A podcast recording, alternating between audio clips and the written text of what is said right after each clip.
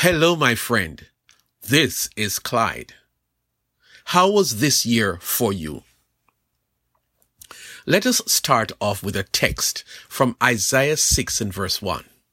It says, In the year that King Uzziah died, I saw in a vision the Lord sitting on a throne, high and exalted, with the train of his royal robe filling the most holy part of the temple. This year has flown by in lightning speed. Seems like only yesterday we were celebrating the arrival of 2021 and many people had great expectations of successes and blessings occurring in the next 12 months. Top of the list was the ending of the pandemic. After all, there was talk of the vaccine being rolled out pretty soon, which would destroy the virus and set the world free of coronavirus. The pandemic is still with us. Then there were some people who had dreams of what their life would look like, but some people lost jobs, lost loved ones. Some people fell on hard times. Some people fell on hard rocks. Of course, it was not all doom and gloom. Tampa Bay Buccaneers, for example, led by the legendary Tom Brady, won the Super Bowl, the supreme title in the world of football. For the first time in the history of the Olympics, the Tokyo 2020 Olympic Games, which were postponed, were held with no audience. Athletes competed with vigor and passion in front of empty venues as the pandemic raged on. More recently, the world lost one of the most respected personality in modern history, Bishop Desmond Tutu of South Africa, who died and plunged his country into serious mourning. There were sudden deaths and deaths of loved ones who we hoped would miraculously get better. This year was different. Things were different for many people. But for you, what will this year be mostly remembered for? The text, one verse from the writings of the ancient Jewish prophet called Isaiah, is chock full of information. The prophet, prophet states very clearly, in the year King Uzziah died, I saw the Lord. Who was King Uzziah? And why is this vision significant? Uzziah was the tenth king of Judah, the smaller of the two Jewish states in Palestine in ancient history. Uzziah became king at that age, at the age of 16 and reigned for 52 years. He was known as a good king, firstly in terms of his religion. He practiced the Jewish faith and the nation followed in terms of being faithful to their God. In terms of governance, Uzziah brought economic prosperity to the nation by the decisions he made, and he bolstered the army to almost half a million, which was renowned for its military successes and which gallantly supported the king against its neighboring enemies. It is said that this great king had a secret to his success. As long as he sought the Lord, God gave him success. Stop there for a moment. Here's a king, the political and military head of a sovereign nation, and his reign was successful because he sought the Lord. That is interesting and speaks highly of the man's faith and trust in God. But something happened.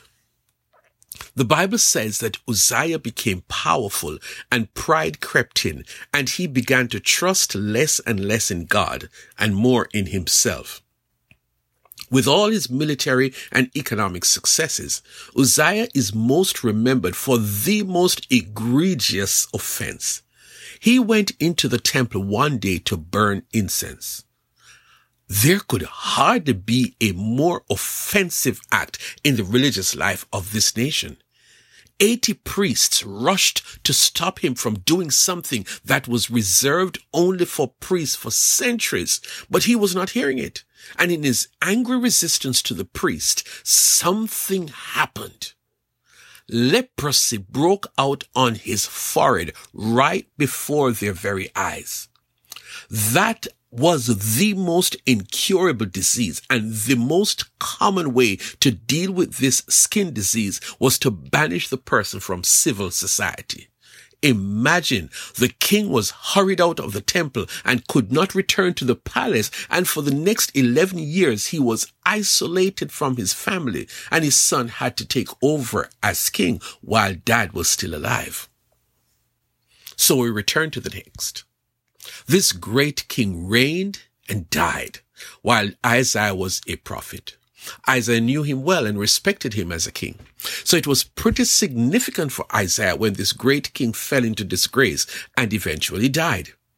The end of an era, but the end of a life of someone who turned against his faith and did something that God did not approve of. This great king died in shame. And in that year of his death, Isaiah had a most memorable experience. He had a vision of the Lord, that would have been pretty significant and a good experience for a prophet. However, what made it more significant is that it was life changing for Isaiah. The vision was vivid, but the result of the vision was even more monumental.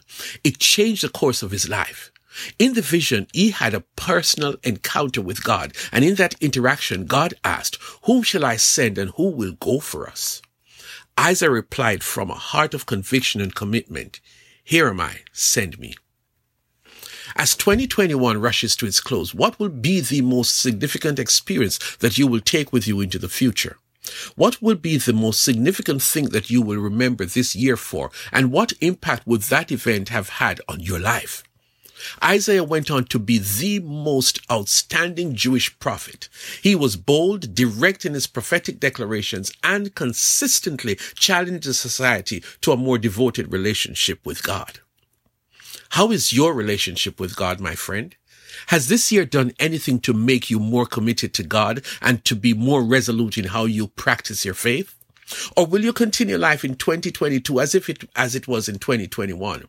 Stop and do an evaluation. Or better still, consider that which is the most significant experience of 2021 and then determine whether you want to remember this year as the turning point in your relationship with God. The question, how was this year for you?